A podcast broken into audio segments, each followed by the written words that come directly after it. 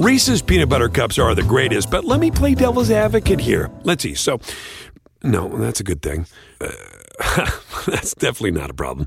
Uh, Reese's, you did it. You stumped this charming devil.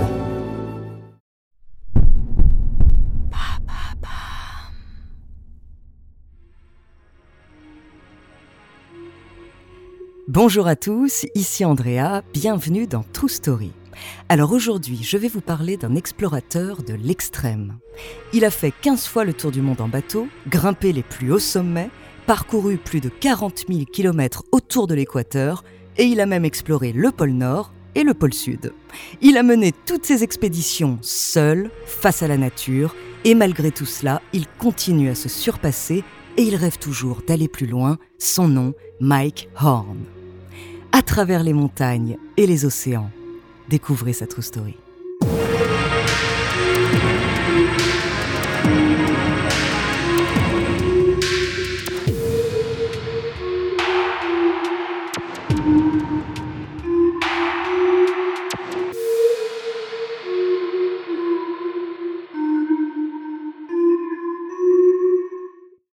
Mais avant de commencer à vous raconter cette histoire extraordinaire, laissez-moi vous présenter notre partenaire.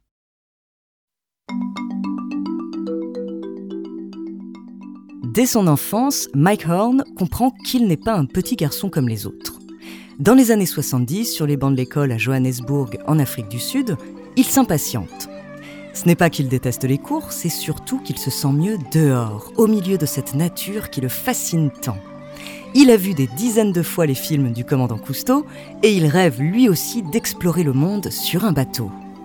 Il tente même de demander au célèbre marin de l'engager comme mousse. Malheureusement, sa lettre n'aura jamais de réponse. Peu importe, il va se lancer à l'aventure comme un grand. Et son premier exploit, il le réalise à 8 ans en rejoignant la ferme de son oncle à vélo, un trajet de 300 km. Même s'il pratique de nombreux sports, rugby, cricket, athlétisme, tennis, vélo, grâce à son père, un ancien rugbyman professionnel, tout le monde est absolument épaté par cette prouesse.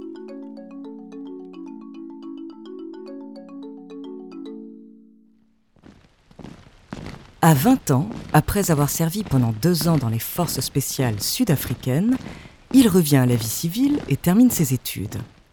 Son oncle lui offre alors un petit job dans son entreprise d'import-export de légumes. On est loin de la grande aventure, mais c'est pourtant là que Mike va s'ouvrir au monde. Il met patiemment de l'argent de côté jusqu'à ce qu'il réalise un coup exceptionnel en vendant une grosse cargaison de choux trois fois son prix. Il a maintenant 24 ans, une grande maison, une vie confortable et beaucoup d'argent, mais il ne sait pas quoi en faire et surtout, il s'ennuie, il est temps de changer de vie.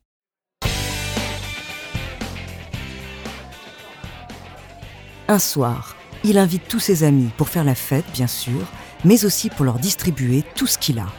Il a même demandé à sa sœur notaire de préparer les papiers pour faire les choses en ordre. Le lendemain matin, après une belle soirée d'adieu, il ne lui reste plus que quelques vêtements, un sac à dos ne contenant que le minimum vital et une petite liasse de billets en poche. Il se rend à l'aéroport et n'a plus qu'à choisir une destination. À cause de l'embargo sur l'Afrique du Sud, il n'a que trois options, Israël, l'Angleterre ou la Suisse. Le prochain vol est pour Zurich. Alors, en route pour la Suisse.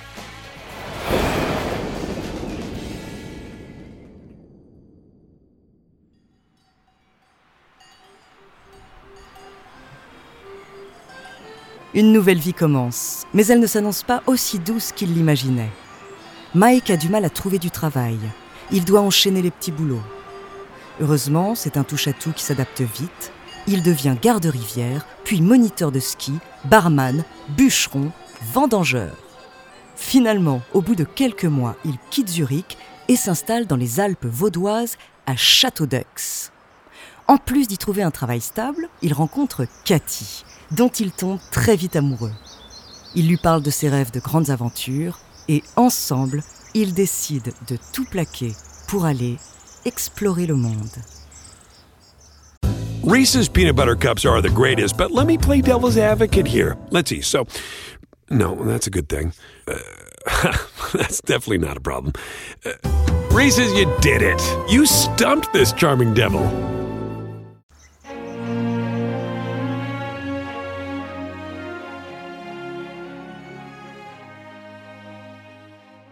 Dès 1991, Mike Horn commence ses premières grandes aventures. Il explore une partie de la cordillère des Andes en raft et en parapente. Puis il gravit deux autres sommets andins de plus de 6000 mètres.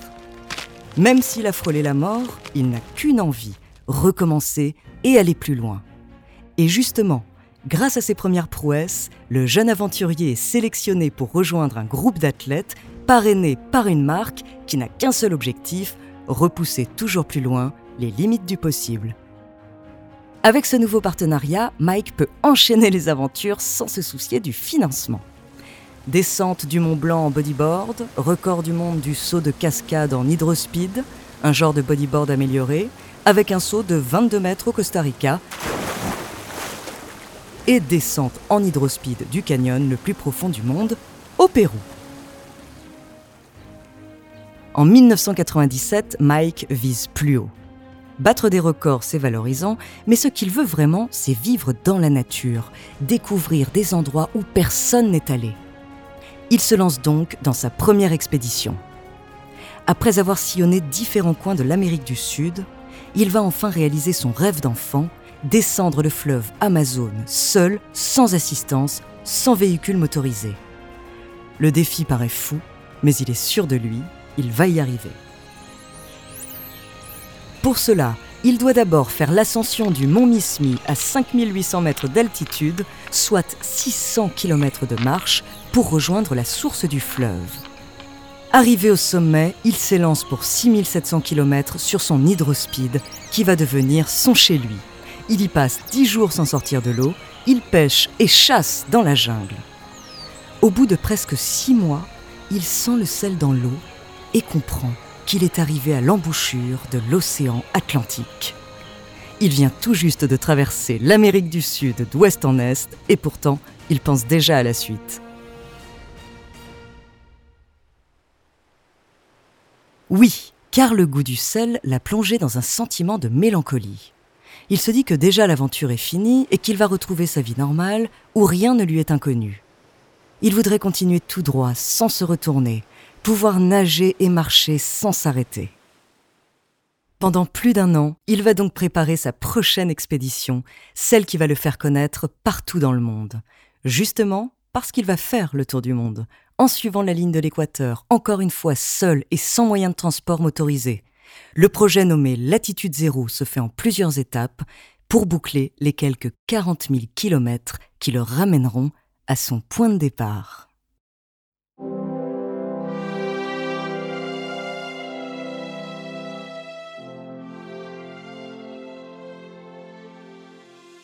Le 2 juin 1999, Mike part de Libreville au Gabon pour traverser l'Atlantique sur son trimaran de 8 mètres. C'est la première fois qu'il part seul à bord d'un voilier. Mais on ne lit aucune peur sur son visage, à peine de la tristesse de quitter sa femme et ses deux petites filles, il est déjà loin, tout excité de retrouver l'inconnu. Les quatre premiers jours en mer, il ne dort pas. À l'approche des îles Sao Tomé et Principe, il s'accorde finalement un peu de sommeil mais il ne se réveille qu'au bout de 4 heures, juste à temps pour éviter les falaises. Il s'est fait une grosse frayeur et prend réellement conscience que l'aventure pourrait vite s'arrêter. Au bout de seulement 19 jours, il arrive sur les côtes brésiliennes. Son équipe va s'occuper de transporter son bateau de l'autre côté du continent. Sa famille est là pour lui redonner du courage, mais très vite, il repart pour une nouvelle étape, la plus longue et probablement la plus risquée, puisqu'il va traverser la forêt amazonienne.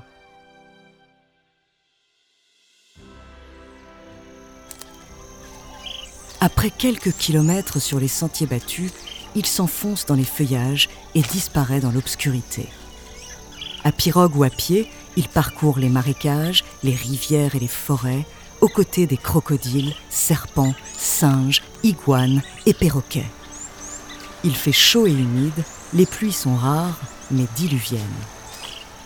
Il lui faudra cinq mois pour sortir de cette jungle qui lui rappelle la petitesse de l'homme face à la nature, comme il le dit dans son documentaire Latitude zéro.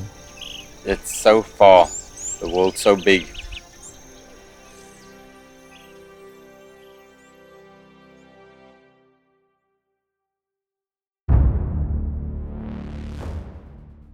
Arrivé en Colombie, il retrouve la civilisation.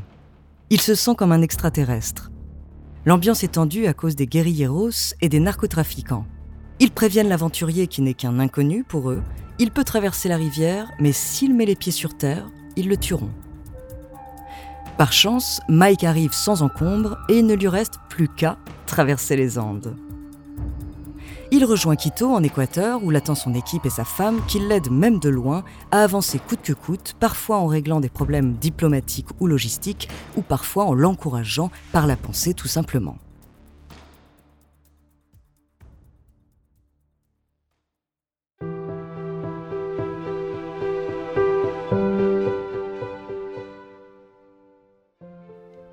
Nous sommes au mois de décembre quand Mike Horn quitte l'Amérique du Sud pour traverser le Pacifique, toujours à bord de son voilier.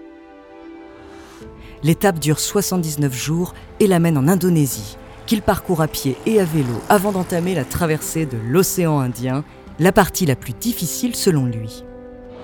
L'océan Indien était euh, le plus difficile des trois. Au sud de Sri Lanka, j'étais dans un cyclone où je faisais 26 euh, nœuds sans voile.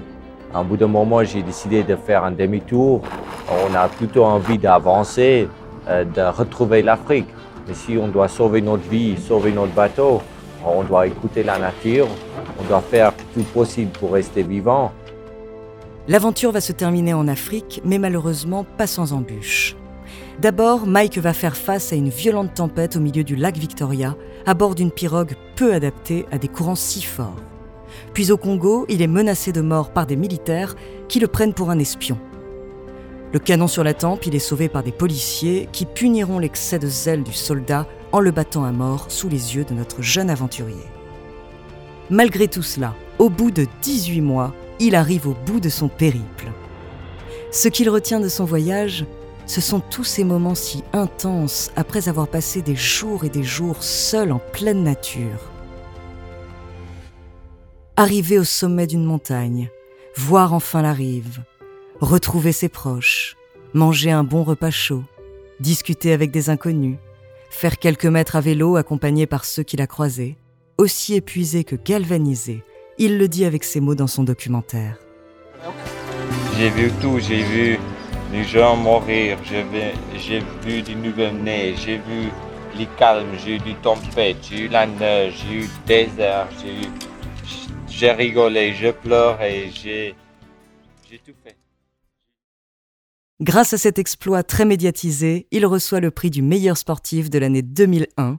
Les organisateurs doivent tout de même aller le chercher au Groenland où il était en expédition pour lui remettre son trophée.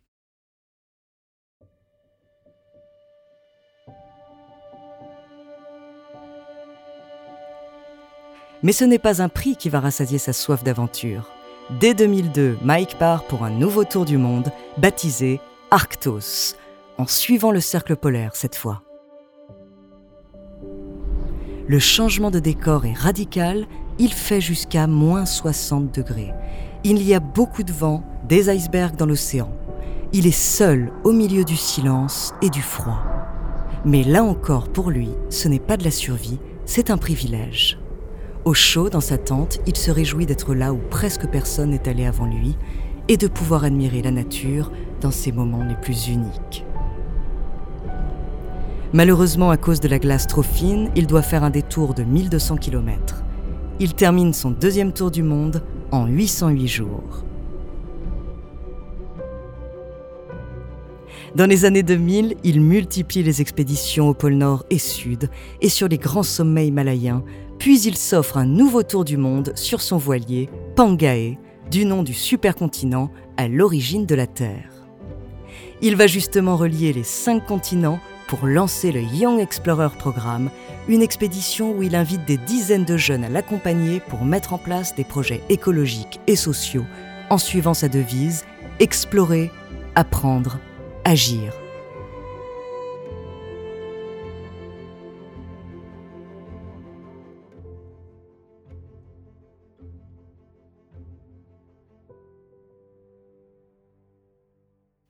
Évidemment, l'incroyable Mike Horn a aussi connu des échecs. Il a parfois dû renoncer à cause de la météo, il a failli perdre un ami en pleine expédition, et il a même été rapatrié pour une blessure. Mais rien ne l'arrête. Et s'il a toujours été fasciné par l'inconnu, par la beauté et les dangers de la nature, aujourd'hui c'est aussi pour sa femme qu'il continue d'explorer le monde.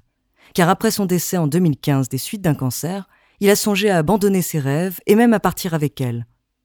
Mais sa femme lui a demandé de continuer à vivre pour eux deux et pour leurs filles, Annika et Jessica.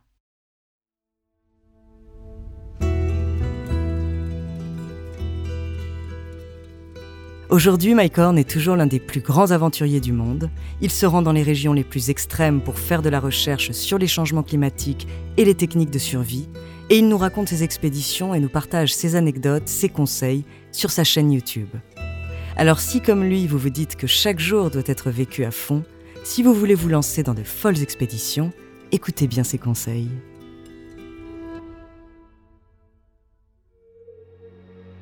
Merci d'avoir écouté cet épisode de True Story.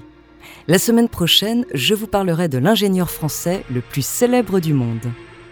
En attendant, n'hésitez pas à nous faire part d'histoires que vous aimeriez entendre sur votre plateforme d'écoute préférée ou alors via la page Instagram ou Twitter de Bababam. Nous nous ferons un plaisir de les découvrir.